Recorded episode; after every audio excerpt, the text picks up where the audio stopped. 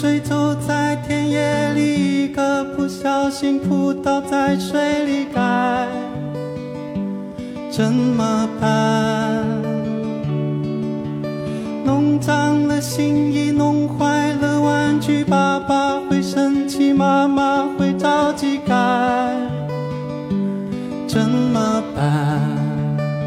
你好，欢迎收听活字电波，这里是由出版品牌活字文化独立策划出品的播客，我是小雪，我是阿亮。怎么办？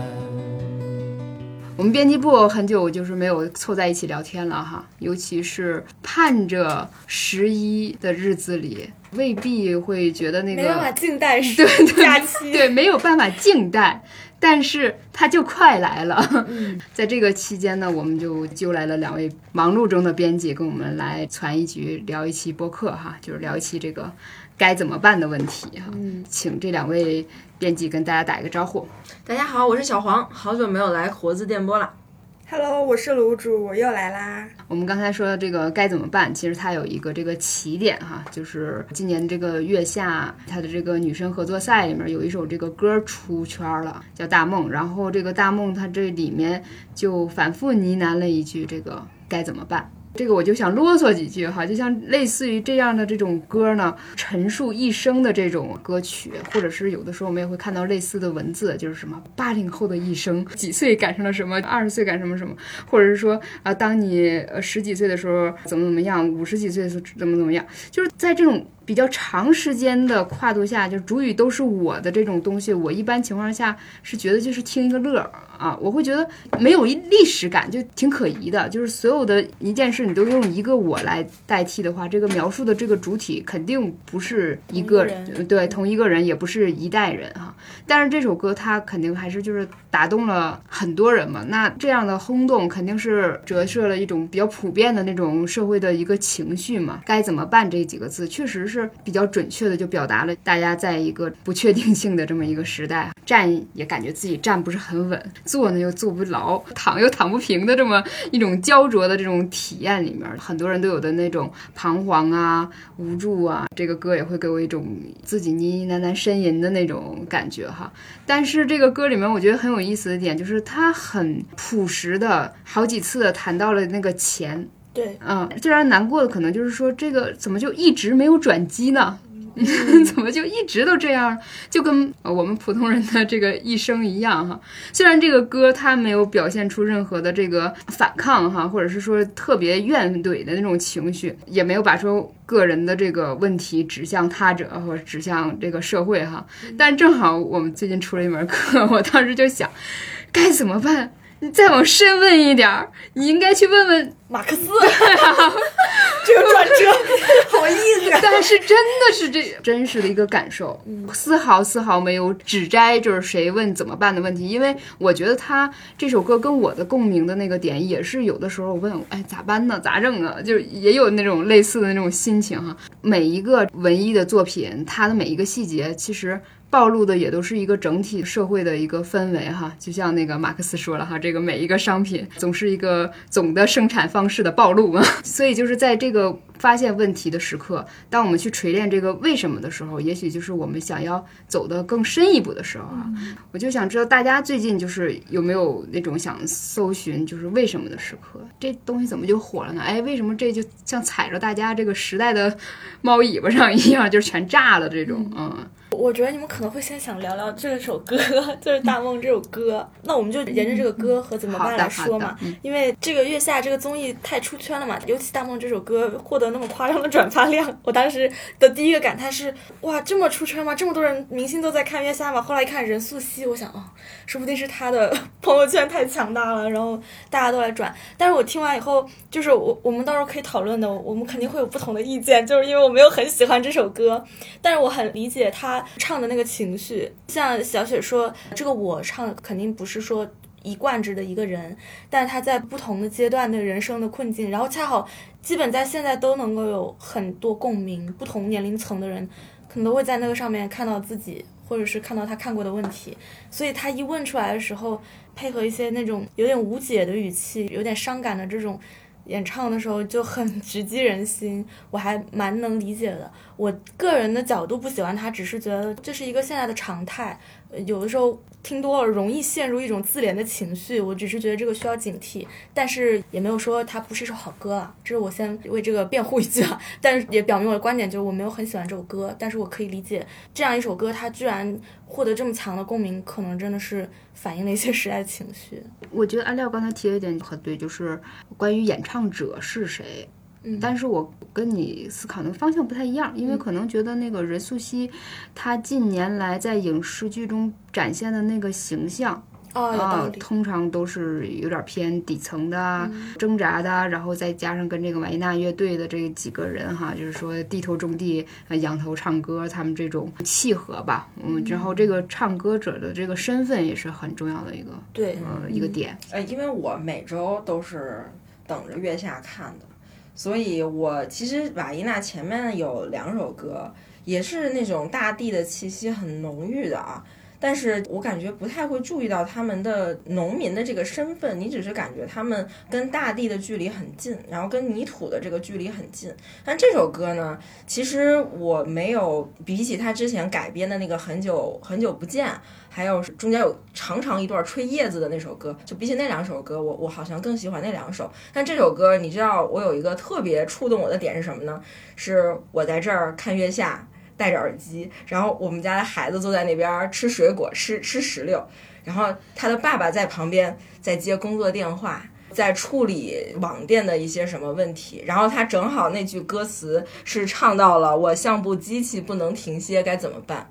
那一瞬间，我是觉得是有一点心酸的感觉在里面，所以我觉得很多人可能就是刚加完班或者没加完班，在办公室看也说不定，所以大家会对这个连续的这种情绪的呼应就很强烈，而且因为现在 那个爱奇艺它不能关掉弹幕。所以，我对他弹幕只能精简，因为我最讨厌弹幕，它它特别影响我的那个观感。然后他现在弹幕你可以精简，它就只在最上面一条出现。然后就有人说，这不每个年龄段唱的都是我吗？就有这种弹幕出现，嗯，因为他前面唱的，比如说要离家很远去上学，我们可能就是从小生活在城里，就不太能有这种。感触，但是其实瓦伊娜他们是在相对偏远的地方，所以他们会经历过这种走出大山去上学，然后走出大山去工作、去打工这种过程。然后包括他们当中的一个主唱，我不记得是谁啊，他就说他曾经在深圳打过工，那是他真正的经历。然后他打过工，觉得每天坐在办公室里就对着电脑处理各种图，他觉得很烦，然后他就把这个工作辞了，他就回家，他觉得回到他的家乡，好像他又活过来了。我觉得就是一颗。植物它可能在那个地方就水土不服，然后它回到它的家乡，它就能活得很开心。我觉得我对瓦伊娜还是很欣赏的，就是他们展现出一种生命力，就是那种我跟我生长的土地的那种连接的生命力，这个是我觉得很喜欢的一点。然后他这首歌呢。最打动我的就是那个点，就是那一个瞬间，正好他这句歌词让我看到了我的家属不得不去工作，然后他也曾经说过，那怎么办呀？你为了这个家，你只能去忍受一些这种东西，那确实也是无解的。包括像他们主唱最后在说创作的过程的时候也说，他说很多东西就是无解，你需要做的就是接受。但是我觉得接受其实对于大家来讲其实是有难度的。我我怎么接受呢？这个东西跟我离得很远。我觉得这个时候，哎，就特别需要马克思的智慧。哎，真的是，因为我也恰好听过徐准老师的现场，你知道吗？嗯，就是我我还跟那个卤煮说呢，我说，哎呀，我说我以前从来没有觉得马克思这么厉害过，就是因为听徐峥讲课，我说，哎，我觉得他把马克思的厉害之处讲出来了。就之前我们生长在红旗下的这一代，对吧？呃，都要上政治课，什么思想教育，对吧？都有。然后马克思、列宁、恩格斯都挂在一起，那他为什么要跟我们的开国的元勋挂在一起呢？它的意义是什么呢？一个。大胡子外国人，对吧？所所以，我从小到大没有搞明白这个问题。这个也是我为什么最后去学理，因为我实在是不想学政治啊，就是不知道它的厉害在哪里，我就没有办法学进去。这没办法，就是。但徐准是让我接受了这一点，我觉得他提供了一个特别好的一个切口。嗯，小黄刚才提到的这个徐准是呃纽约大学的经济学副教授徐准啊，这位徐准老师呃正在我们的活字推出了一门视频课，是讲《资本论》的。呃，我们大家都听了一下这个课，所以这也是我们今天坐在这里的一个原因。刚才小黄讲的这个有一些细节，其实有太多就我们可以钻进去的那个线索哈，就包括说那个弹幕飞来说，我觉得唱的每一句都是。我，正好跟我刚才最开始说那观点，就我俩完全是相悖的。我认为这个主体是可疑的，他认为每一个都是我。对，那就说明你对你未来的想象完全被束缚住了呀！你就被你现在媒体所塑造的，或者是说现在生活里你想象的几十岁的人什么样，几十岁的人什么样子，你到那个点儿就变成那个样子了吗？你自己活的是什么呢？我就会想一想到一句话，就是从来如此便是对的嘛，对吧？然后为什么那给每个人设立了一个准则和都奔着那个目的地去？那这个结构的建立那就是可疑的。是吧？呃，小黄讲到说这个讲这个《资本论》的这个徐峥老师，是因为哎这门课这个课程主编 刘者，你先说歌吧，来。就我今年都没有怎么看月下呀，我刚刚听到那个歌词什么机器转不停，我心想这不就是我吗？对，因为我最近就是这个状态，就是嗯。要不你哭一会儿，我我脑袋有点断片了。我想想我要说什么？刚刚小雪说就是有最近有什么东西能戳到我们，就是觉得不停的在呼应这个时代。我就觉得就有点麻木了，就好像很长时间都丧丧的。这个东西就是还在不停的重复，然后不停的文学作品、电影、歌，它其实都在聊这个事情，就是呃很忙啊，然后也没有钱啊，然后那个各种焦虑啊。对我自己来讲，我也好有点麻木了。我听这些好像就不太像是弹幕那个人会有那么强的感受了。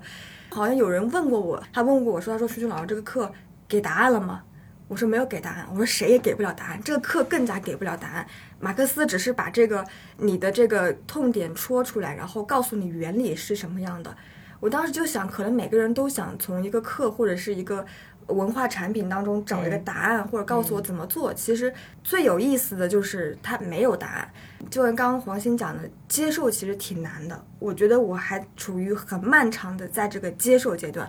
如果我没有接受它，我可能很难去反抗它。所以我得先接受它。可是光接受，我还在处在这个接受的这个过程当中，或者说认识。对，就不是说第一反应去反对他、反感他，我是先接受他，然后去想他为什么会变成这样，我为什么会在这个境遇里面，然后可能才会知道该怎么做。然后做这个课，我觉得也是我自己就是梳理这个、加深这个的理解的一个过程。就是我想接着你刚才说啊，刚才小雪不是说，她说她的那个想法跟那个弹幕正好是反的吗？就是我觉得你们可能在预设上有一点点的不同，那个人只是说。因为他这首歌词里面都是细节，他没有那种直接就是哎呀我很穷啊，我很痛苦，他不是这种概念性，他都是细节，就是孩子就在我身边。可是我要加班，我没有办法带他出去玩儿，就类似于这种。然后包括我七十岁了，然后呢摔了一跤，然后呢我就跟老伴儿说这是个小坎儿，因为这种，因为大家都是人嘛，这个人总会有一些共性的东西在，就是你在类似的年龄，你可能会经历同样的事情，甚至会说过相同的话。我觉得它是更多的是一种现象的描述，而不是说一个终极的一个设定。终极可能都是死亡，这都不需要设定，它就在那儿。但是他对这个现象的描述，可能很多人就划过去了，就麻木了，他就没有意识到，当有一个人用一种很好的艺术形式把它表达出来的时候，他确实是会打动人的。然后就像呃卢主说，他在做这个徐准的课的当中，他是其实是一个接受的过程，然后一个梳理的过程。其实我觉得我去听那个课，我也有这种感觉，就是我在尝试理解为什么我们现在生活的。世界是这个样子，为什么我们不能说回到一个山里？我们不能像瓦伊娜那样在山里种地？就为什么这些东西是什么决定的呢？它有很多因素。《资本论》我觉得是可能相对很清晰的描述出了这种现代工业带来的这个社会结构以及我们的生活状态的一个变化。它其实如果从时间上来说，可能也就是近一百年的事儿，它不长，它很短。但是这一百年就是给我们的人类的生活形态发生了很大的变化。那相应的，我们心里其实。不会产生那么多的变化，就是我们的心理还是有惯性的，我们还是农耕文明的一个基础，我们就是见到大自然就会天生的觉得喜欢向往，我们愿意跟它亲近。但是把你从那个里面割裂出来，变成一个机器，一个螺丝钉，你要为了资本去工作的时候，其实我们的心理上是很难就接受的。只是我们出生的时候就已经是这样了。然后我们就在这个里面走，然后所以有现在这些问题。那这些问题怎么形成的？我觉得现在重读《资本论》其实是一个特别好的时机，就是你需要了解一下这个东西，这个大厦是怎么建成的，然后这个精密的仪器是怎么制造的，然后我作为里面一个螺丝钉，我有哪些可以超出螺丝钉的一些想法？我觉得是提供了一种接受的一个方式方法吧。我在这里有一个忽然想画问号的东西，就我们什么时候开始？学会了接受这两个字儿，就是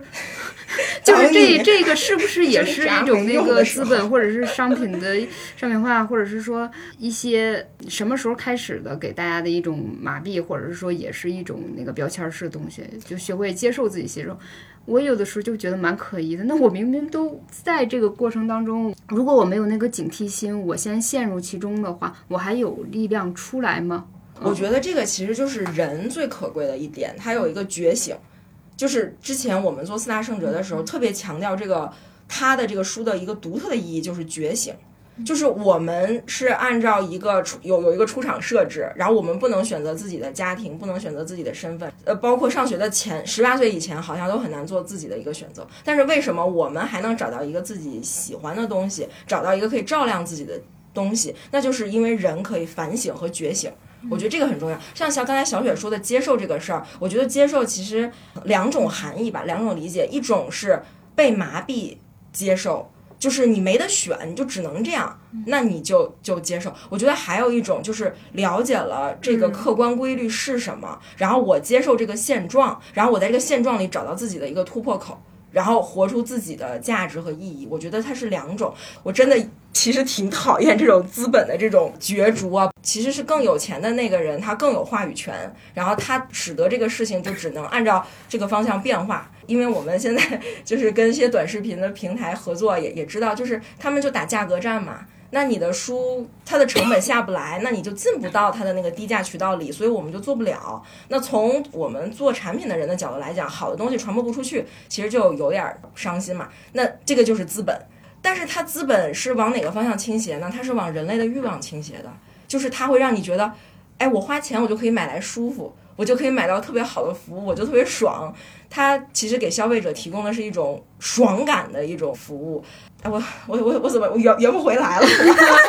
圆不回来了，这就是我们现实生活嘛。就是你你一会儿觉得好像很多东西就是那个给你梳理了你的生活里的一些准则，但是它有的时候又是四处漏风的，就是就是你回来发现它并不是一个特别完整严密的一个逻辑。我想到了，其实就是那个主人和奴隶的一个关系，就是通常我们认为主人是有决定权的。然后呢，他支配奴隶，让奴隶干这个干那个。然后他的生活一切，他恨不得吃饭都不需要自己去吃。但是，当他这个习惯一旦养成以后，有一天奴隶没了，他一个人的话，他是没有办法生活的，就是他只能。去求别人来帮他，所以他就变成了一种他的奴隶，就是习惯的奴隶。所以我觉得资本有的时候就是我我们可能有的时候会成为自己欲望的奴隶，但是当你就是想跳出来的时候，你发现自己已经被这个欲望吞噬了，就是你没有办法出来，就没有觉醒的力量了。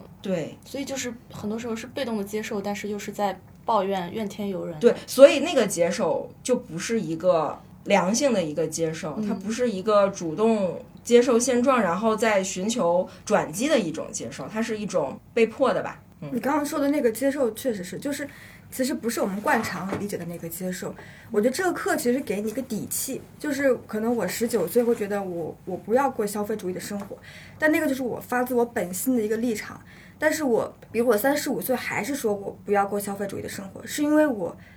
就是了解的那个东西里边，它到底是怎么样的，我就特别明确的知道，我是发自内心、出于理性的思考，那我就不能走那条路，那个是个无底洞。所以这个课其实给你一个这样的一个立场的底气，而不是一种荷尔蒙的冲动或者是一种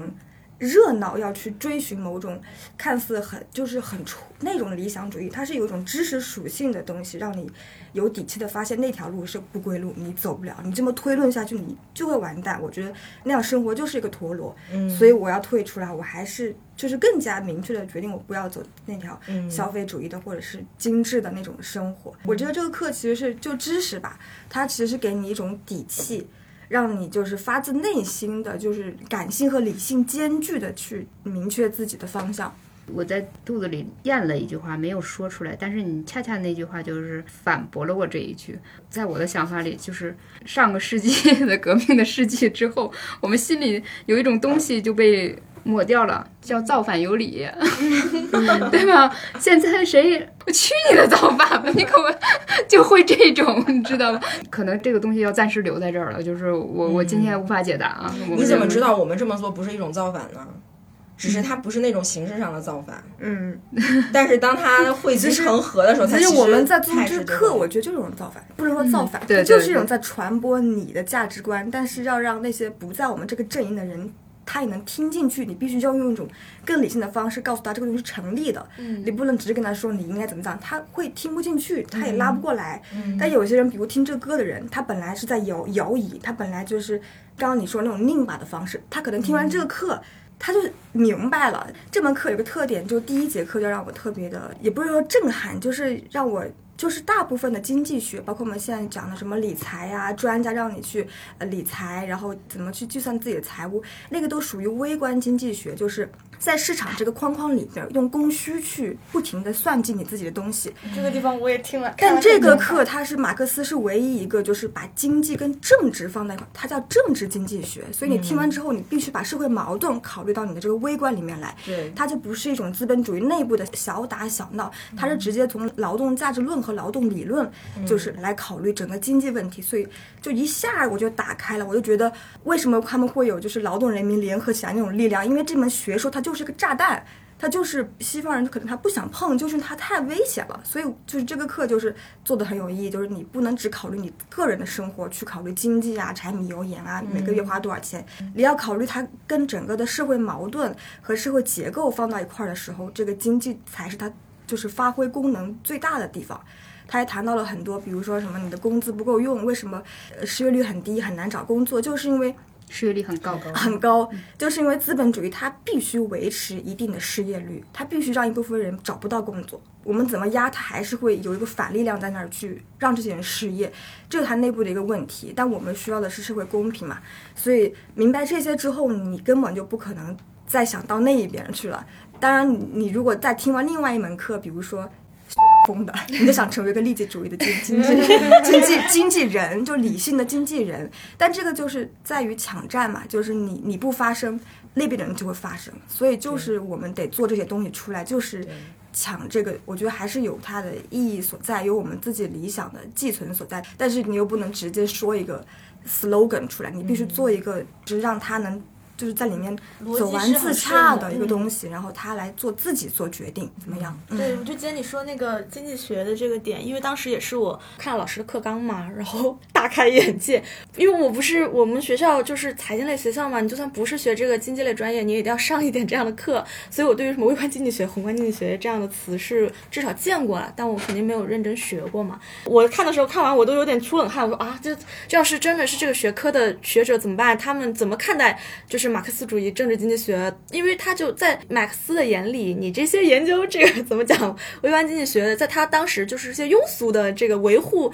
资本主义结构的那个经济学者了。这里面我不是这方面专业，我们都不是经济学专业的嘛，他肯定有他的源流和他们的阐释。我自己很震撼是徐峥老师帮我们去梳理那个。经济学的整个由来，你就知道这这样一个脉络下来以后，你觉得至少在马克思主义政治经济学里面，它的这个解释是让你更好的能够看你的社会是怎么过来的。大概复述一下，比如说徐老师说，欧洲的时候，中世纪的时候，那个时候就所谓四大学科，就是哲学、神学、医学、法学。哲学后来才分化出来了，所我们现在说的这个人文学科跟社会科学。那么经济学其实就是后来分化出来的，但是其实经济在一开始古代的，就是欧洲啊、欧美的政治经呃经济学家他们去创立这些经济学说的时候，他不可能跟政治关系分开来。比方说，徐专老师说，那当时的经济学，所谓经济学，很多时候研究的其实就是一个家庭里面的一个奴隶主的家里的管理的经济学，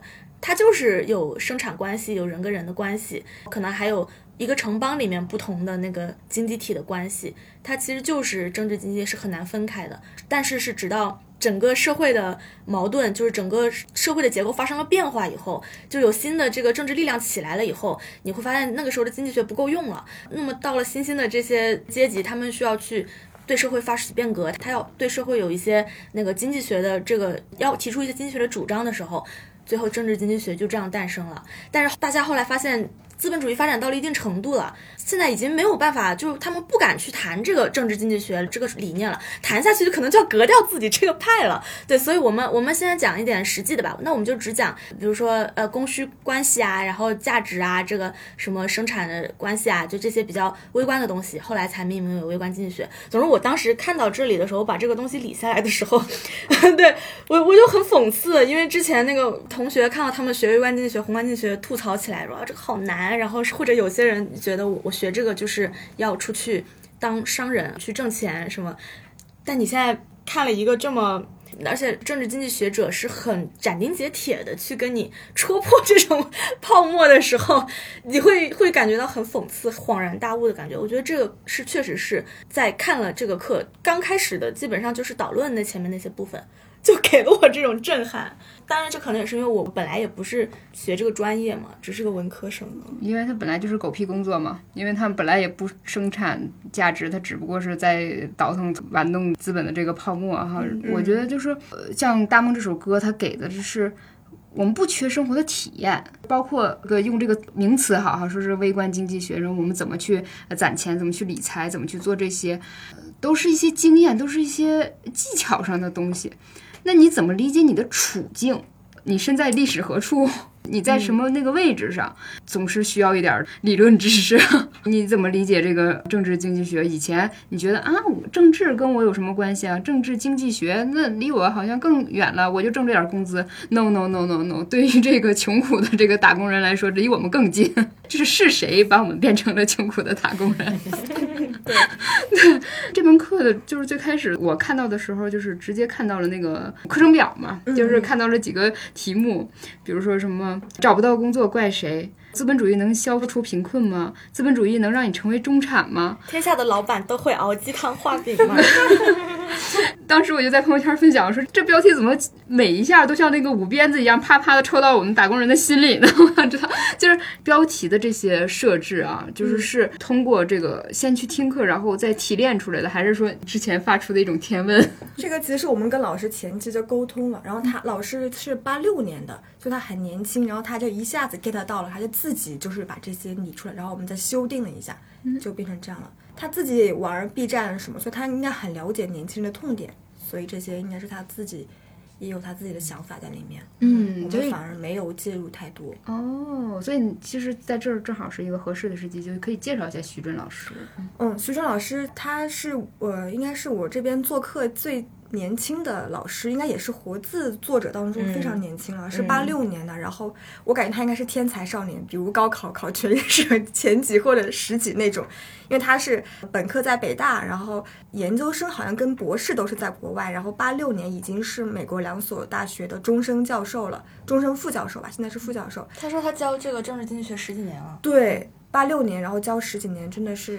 很很老了。八六年现在也得三十八了吧？讲了十十来年，应该是从他从他助教的时候开始。哎，他是不是在人大还教过课呀？对，我记得他在人大三十七。你说是虚岁儿，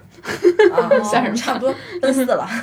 理解了社会的这个多面。嗯，他对他在在人大也当过老师哈，我记得是。对，然后他的博士导师都是世界有名的，就是马克思经济学研究的学者，所以他应该是继承了就是马克思经济学批判的那个理论吧，有师承的传统，所以他课比较犀利。应该是见到了蛮多，不只是国内的，也有国外的，就是世界的年轻人的现状。他也蛮愿意跟年轻人交流的，因为我我不是他讲课时还会说讲到那个《汉谟拉比法典》，他就说周杰伦的歌里面唱过《汉谟拉比法典》啊，然后我们现在讲讲这个，对对，就是他会有时不时给你这个东西，就是虽然老师有不同的风格，然后有这种风格，我觉得接受起来也很好嘛。最近我觉得八五后研究这个马克思主义是是一股又欣欣涌动的一个力量哈，不光说这个徐峥老师，还有一个就是上海译文那个纪实出了一一本书嘛，它是二一年呃日本的新书大奖叫。人类式的资本论，嗯然后那个作者也是八五后，叫斋藤幸平，斋藤幸平。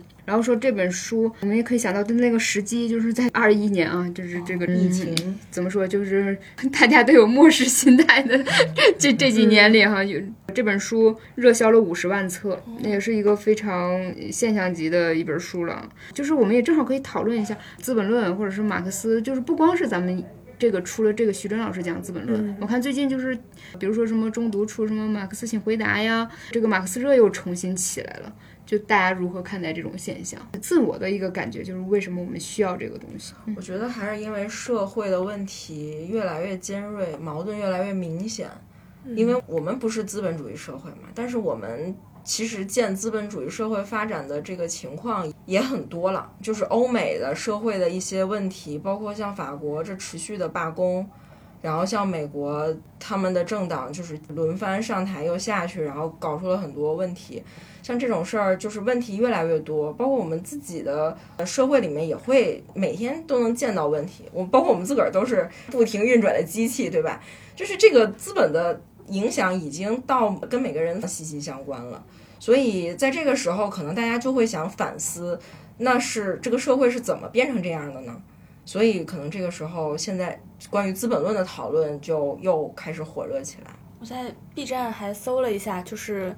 年轻人聚集嘛，然后在这个平台上面搜马克思，就是动辄百万级的播放量，嗯，就是哪怕有些人他可能就放国际歌，大家都 都会上嗨点，就是这个精精神上的那个现状，那种焦虑，他可能需要找到一个出口。然后马克思离年轻人其实也不远，然后现在有很多。不管是年轻人自发的靠近也好，还是有媒体、有机构，或者是有学者他们去传播这些东西也好，当然，因地是因为这是一个很伟大的、很了不起的一个理论，一一套发明，所以说大家才会去学习。我觉得也是你们说，就是想要认识、想要看我们是怎么过来的。因为，嗯，我看徐转老师这个课，我有个很深的体验，就是我我不只是在学这个政治经济学这门知识，我要学它里面的这些规律，就其实它是跟那个社会的发展、历史的发展息息相关的。你当然一定要先回溯人类的社会它一步步的如何进展过来，包括国外的历史，包括这些以前的历史有没有什么值得我们借鉴的，或者是有什么走过的弯路。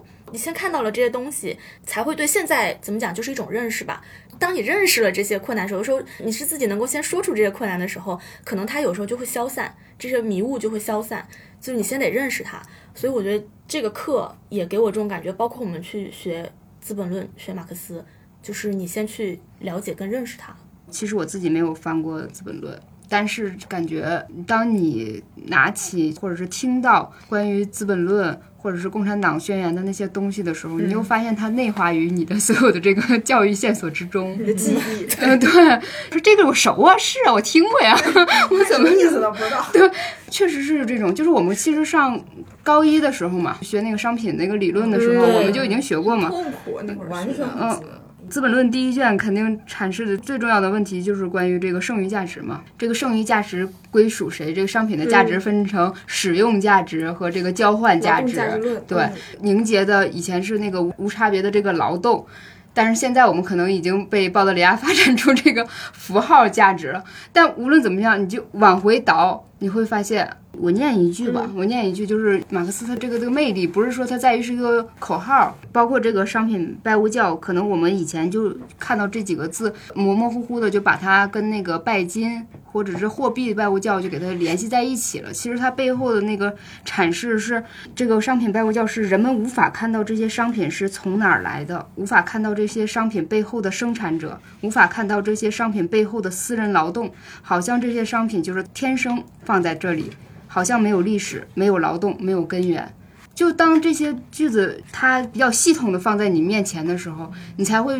感受到，就是为什么在这个世界里，我会感受到那种我上了发条，越走越空虚，越走越孤独的那个状态。其实是它是由一个本质放在那儿了。商品堆砌的这个资本主义社会，它就是要供给你一个这个 non place。就是之前我们聊了一期，就是关于百货大楼的那个，嗯就是这个百货大楼这个集中的这个地方，它就是一个商品的让你应接不暇的地方，它抹去了商品背后所有的人，嗯，所以你会感觉到孤独，然后你也被架到这个架子里，就是不断的去追逐这些东西。然后说商品，因为它有了这个交换价值以后，就很就很好理解，它就是，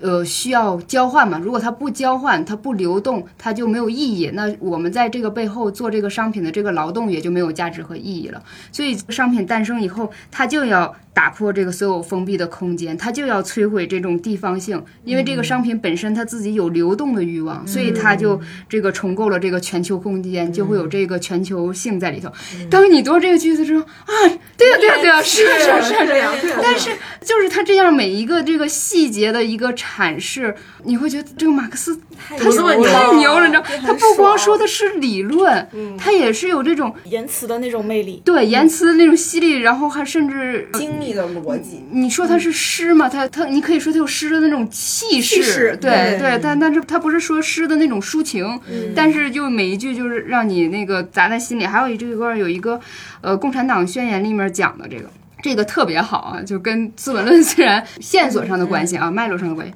说资产阶级在他已经取得统治的地方，把一切封建的、宗法的和田园诗般的关系都破坏了。他无情地斩断了把人们束缚于天然尊长的形形色色的封建羁绊。他使人和人之间除了赤裸裸的利害关系，除了冷酷无情的现金交易，就再也没有任何别的联系了。他把宗教虔诚、骑士热忱、小市民伤感这些情感的神圣发作。淹没在利己主义打算的冰水之中，他把人的尊严变成了交换价值，用一种没有良心的贸易自由代替了无数期许的和自力争得的自由。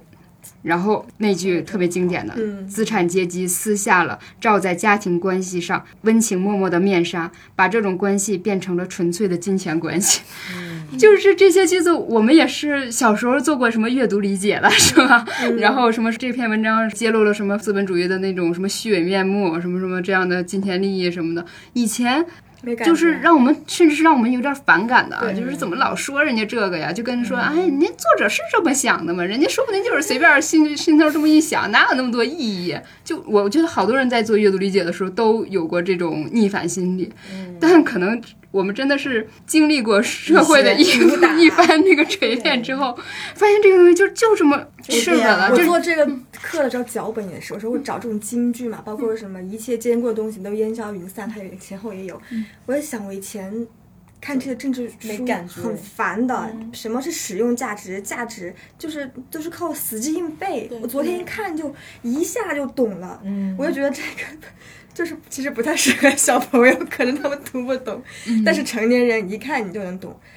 他简直就是个预言家。嗯，对，就是这种预见性。这个描述之准确，真的怪不得我们这个无产阶级这个竞标是那个锤子和镰刀，他就是这么有力。哎，所以我觉得这种前瞻性的思想家其实都是非常孤独的，就是他们发出一个声音，要过一百对年啊可能才能有大众带来回响，就因为他的理论太前沿了。然后我们这些普通人只能积累到一定程度之后，你有了体验，感而且是切切肤的体验之后，你才能理解他说的那些复杂的话到底是什么意思。但我我忽然就是想说一句很煽情的话，就是因为有马克思在，我觉得我们是幸福的。就是你这种感觉，你跟谁说？倒是你一直在痛苦之中这种逡巡的时候，我我可不想一直活在梦里。呀我用什么来敲醒我？我在什么地方找到了那个东西？那我就忽然理解为什么哈觉醒时代李大钊他们那个发现了，在日本发现马克思主义，他们。刚开始找到都是残篇嘛，只能一段一段的翻译嘛，就大家拿着它如获至宝那种感觉，就是找到了救他的那个希望所在。我不知道这期是不是暴露了我党员的身份。你不提这个，这可能没人想到。但是我现在所说的是纯感性的，是纯感性的。我我特别嗯理解你说的，嗯就是以前可能上学的时候不太能理解为什么这些做搞革命的人啊这么热血，然后为了这个怎么抛头颅洒热血，就是我们觉得啊为什么呀？就是对吧？可能老师觉得这怎么冷冷漠？他其实不是冷漠，他其实是一种真诚的暴露，就是就是无感。就因为我们好像就没有经历过那些，没有体会过那些，所以你不能理解。当经历了这一串之后，我们再回头看的时候，觉得马克思是挺厉害的。嗯，对。之前跟小黄聊的时候，他当时给了我一句话，给我笑坏了。他说：“我以前对马克思认识就是挂在班级墙上那个人呢。”对。或者学校楼道里的那个那些人学校楼台符号，真的是一个符号吗？没想到，果然这个天天忽悠我们的这个护身符就挂在墙上。而且还有一个特别有意思的事情，这期博客的题目叫“该怎么办”嘛。怎么办？也是列宁的一本书，嗯，就是列宁就是写过批判那个俄国经济的，阐释那个新型的无产阶级政党学说的一个理论，叫怎么办？当然契合了，对，契合了。然后那个稍微的题外话，就昨天我们不是那个群里面还在聊，就是有个 A P P 想算自己每个月的支出，然后花销多少。我们聊到说，现在就是你做什么都会有消费主义的跟你，就是都被包装起来，就是你你露个营就变成网。红了，然后你穿的破破烂烂就会包装成就什么松弛风，对，就是不管你怎么，它都有一套消费主义的一个特别花神的东西，就是又罩在上面，让你又去标签化消费。然后我昨天做那个脚本的时候，有一起就是徐峥讲一个话，他说明明我们现在生产力已经很发达了，就是什么都过剩了，你其实吃东西根本吃不完，剩菜剩饭，然后衣服很多，但是你会发现在这个市场经济里面。天天跟你强调就是稀缺，你还不够，就是你还缺少什么？你要那个东西快没了，就快抢购一空了，或者是这个东西马上就最后三份了。其实明显是明明是一切都是在过剩的。他说判断一个社会的性质，就是说这个社会的剩余是被谁支配和。怎么去使用它的？你是把牛奶都倒掉，还是说你把它分配出去？嗯，我就觉得那句话让我挺震惊的。就如何处理这些剩余的东西？我们只看到自己缺了什么，这个还没有，那个还没有，但其实你很多东西都是已经过剩的不行了，可能就浪费了。对，这不是那个《资本论》第一卷里马克思的那个核心观点，就是以前这些经济学家他们认为的，就是资本主义这些所有的这些现象就是正常的。这个就是自然规律一样的东西，是马克思发现了这个是有这个剩余价值，是呃发现了这个规律，发现了说这个资本主义这么走会走向灭亡的，是他的一个重新的一个阐释，而不是说现实里存在着什么，而没有把这些背后的东西挖出来。不知道那个公式所在，就是以为是把人为的东西、资本主义造出来这些东西当成天然的东西来使用了，但是其实他们是人为的。刚才卢主刚才讲到的，让我想到我最近在看的那本书，嗯，王明安写的那个《情动物质与当代性》，然后里面就提到了物质的这一个物的转向的后来有一章非常重要的叫《论垃圾》，就是 垃圾就是资本主义。生产出来的这个，就是你现代化的大城市的另外的一个辅助。就是生产出了垃圾，因为以前在农村，或者说哪怕像我们父母辈，在他们眼里就是没有垃圾。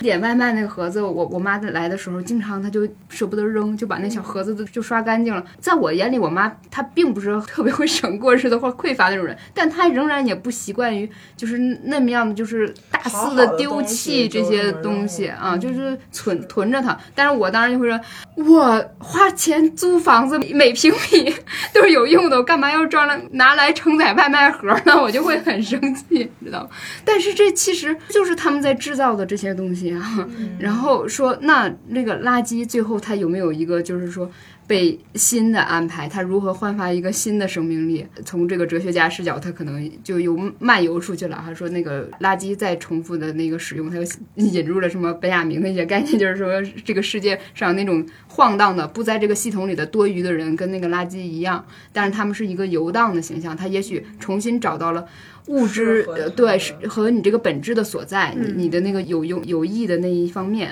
好像就是你生活里的其他的所有的没有头绪的问题，其实真的可以就是说系统的拆解出它是一个核心的问题里，只不过是你在千头万绪里，你都不知道是哪一个点把你给累积累积的，把你弄成这样的一个焦躁的一个状态下。刚刚说到稀缺这个词嘛，然后我也是记得课里面不是提出来资本主义经济下的观点，他特别关。关注稀缺这个词嘛。当时那两个字让我想到很多东西，就包括很多教你理财的人，包括很多商人，他们关注什么？关注信息差，关注就是他怎么去投机来赚这笔钱。他其实就是靠一个信息差，那他好像就比别人知道更多一点，他就就成为了一种稀缺。然后鼓励你找不到工作的时候，你去学那个现在市场缺什么专业，你就去学那个嘛。那那当然你就就能够成为人上人。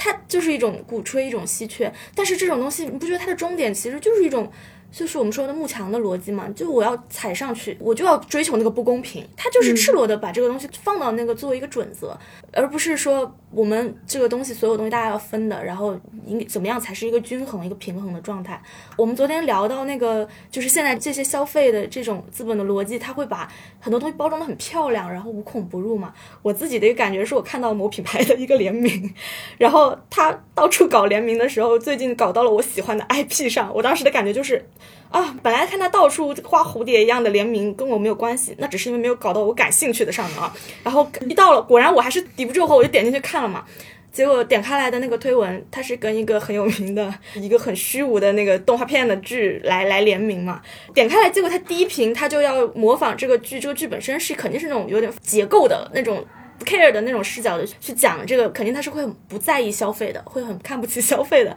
他的主旨就是这样的。可是他居然搞一个这样的联名，然后开头第一屏就会模仿里面剧里的人物说什么：“哎呀，人类就是虽然消费是一个这个很虚无的东西，但人类它就是一个这样的生物，它抵抗不住呃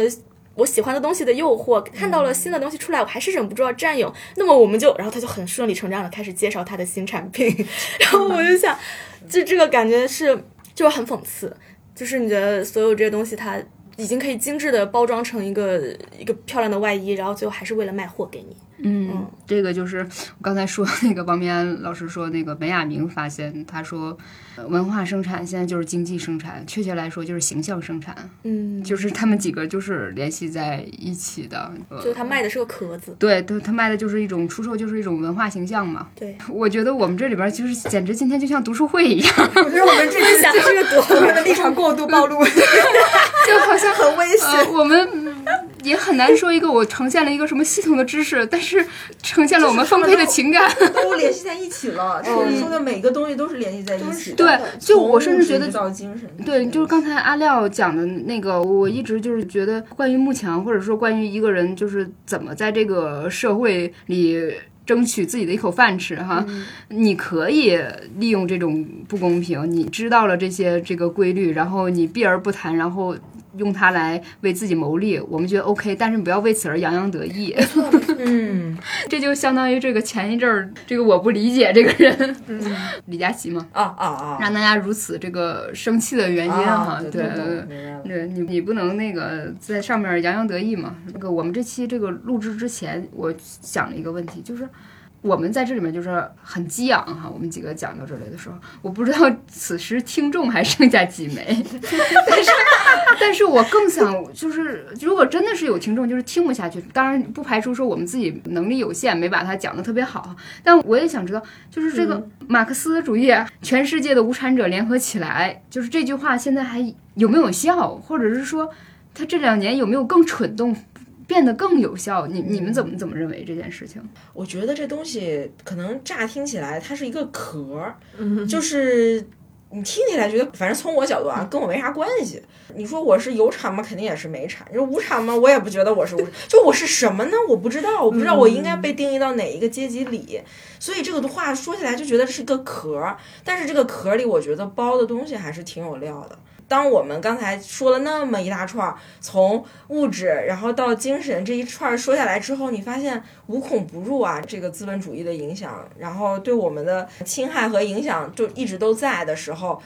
当我们知道这些以后，我发现这个壳还是能有意义的吧，能对我们个人的想法是有有点意义的。但是就是因为它已经固化成一种符号或者是一种 slogan 了之后，它就会让人无感。但是当你知道这个东西的背后的一大串东西是什么了之后，还是会有感觉的。对，要听课，我们要知道推演逻辑。对，是的。哎，推演逻辑真的很重要。对呀，你你知道是怎么推演出来的，这口号才有意义。否则，这口号成为口号以后，它就没力量了。对，我现在都觉得我们中学或者是中学，主要是中学政治课，是不是应该改变一种教学方式？我现在觉得那几年都浪费了，就是不知道它的逻辑是什么，就是还是在一个概念灌输、记忆的那个。你这就得看咱们这个教育是要培养社会主义接班人，还是要培养这个社会的这个螺丝钉了。但我们首先要成为这个社会里的这一个合格的人才哎嘛。要成为人才，你就得是螺丝钉还是接班人呢？这是一个问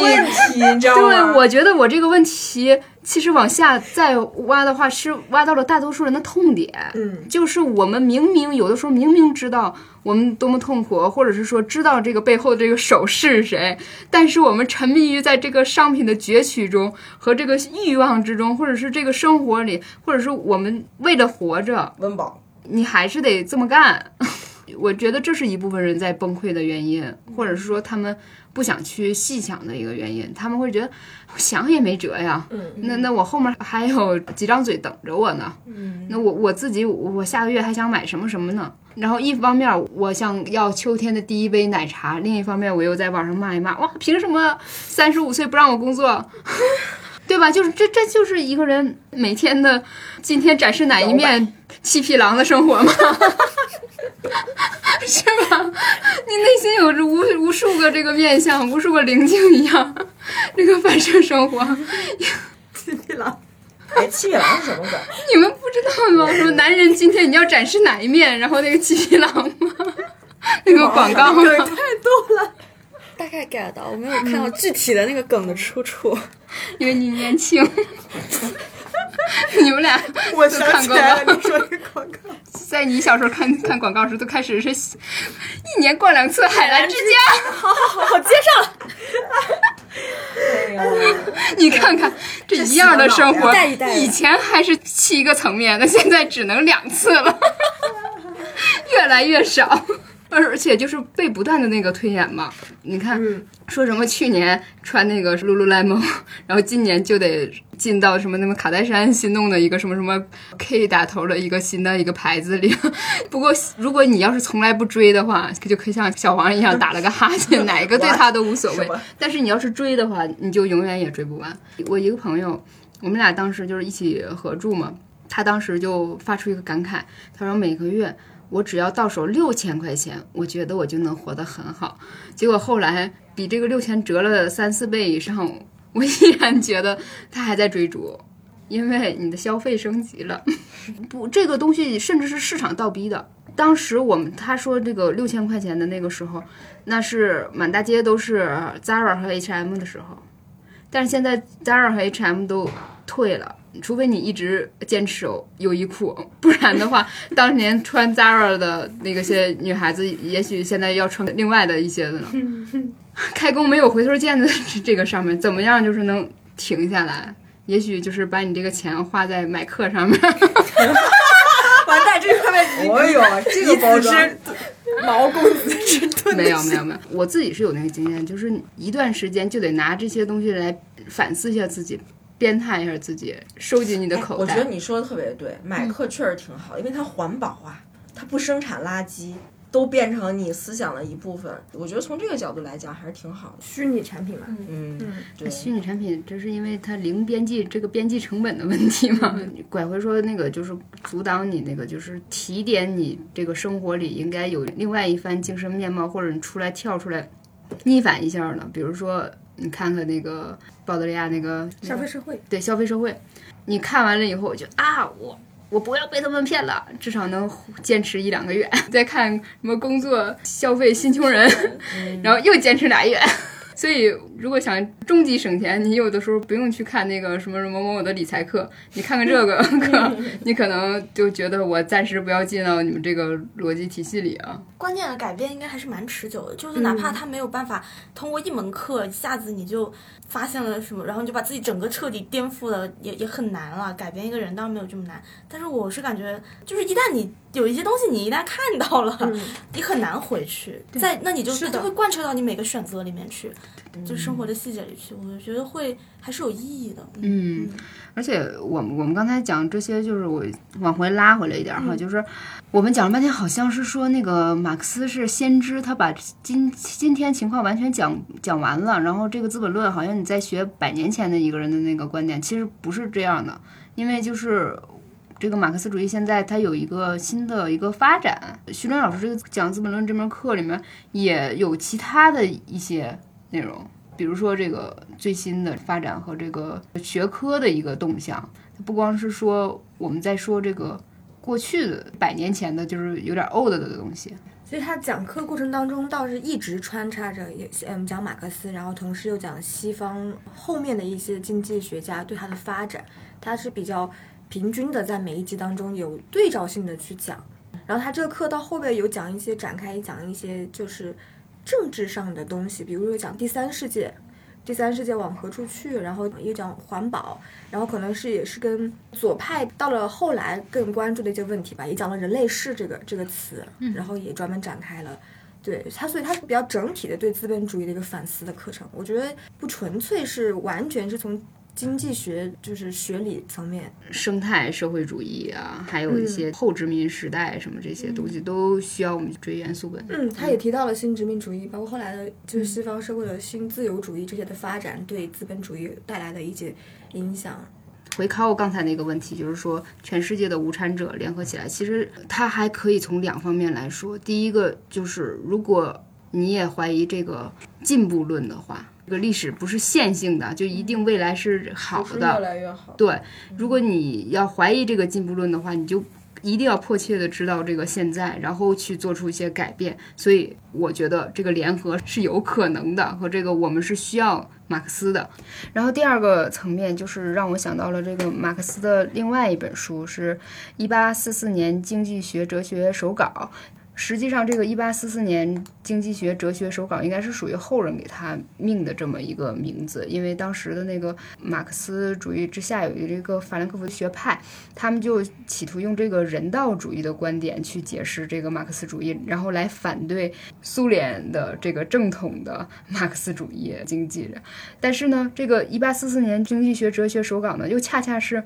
苏联在二十年代的时候他们整理的这些手稿。就相当于其他的学派拿着他们整理过来的手稿，提取一些内容来反对这个苏联的这个经济。马克思主义什么人去用它，怎么去用，也是有这么一个发展的取向和一个脉络的。嗯嗯，也许是说我们今天能不能联合起来，或者是说大家怎么看待它，它。仍然是一个就是在发展、在发生的一个过程。嗯，我们在豆瓣上刚才也看了一下，哎，就人民出版社出版过一个马列主义经典作家文库，这个系列里的书竟然在豆瓣的评价都有几千。就刚才小雪说的那个一八四四年经济学哲学手稿，有一千四百多个人评价。像我们做书的哪个书能有一千多个人评价，简直高兴死了呀！然后打分九点六，这都是实打实的分儿，就是大家还是这么自发的喜欢马克思，会会去读他的书，而且也是认同嘛。从这个打分，我们也看出这种发自内心的认同实在是太惊太惊人了，你知道吗？近两年自己去重找这个经典的势头还是挺高的，也不知道是不是后来我去关注这些啊，就比如说 B 站前两年有那个共读那个毛选。选是吗？有这样的账号哦，嗯嗯，对，就是就是年轻人再去读这些。现在播客上你可以搜《资本论》，然后有人一期一期的给你读，就把它做成一个合集。有的人是读那个马克思原理，就为了考研；但有的人是就读《资本论》，就是读他的其他著作，然后做成一个系列，就自己自发的读。读原点当然就是不可替代的，但是有的时候有些书它确实是需要。有人带读的，嗯嗯，就是露珠你觉得这边就是徐峥老师他带读这个《资本论》的话，就会有一个什么样的特点？像阿廖说的，有这个读原文的也好啊，或者是说，呃，B 站 UP 主解读的那种，对对，就会有很多类似的。我看 B 站其实也有那个呃南开张俊山老师的那个《资本论》，也有用户问说这两个课有什么就是区别？其实区别还挺大的。这两个课其实并不矛盾，它也不是我并不觉得它是一个竞品关系。就是徐老师这个课，它更针对年轻人，他是带着问题，就是你的这些问题来切入的，然后抽取一些重点的篇章来读，它不是。不是通读，它也不是说逐句逐段的带你去读《资本论》，就是从问题切入，它的当代性比较强。然后我理解它像是一个导读，就你读完、听完之后，你还是想找书来看。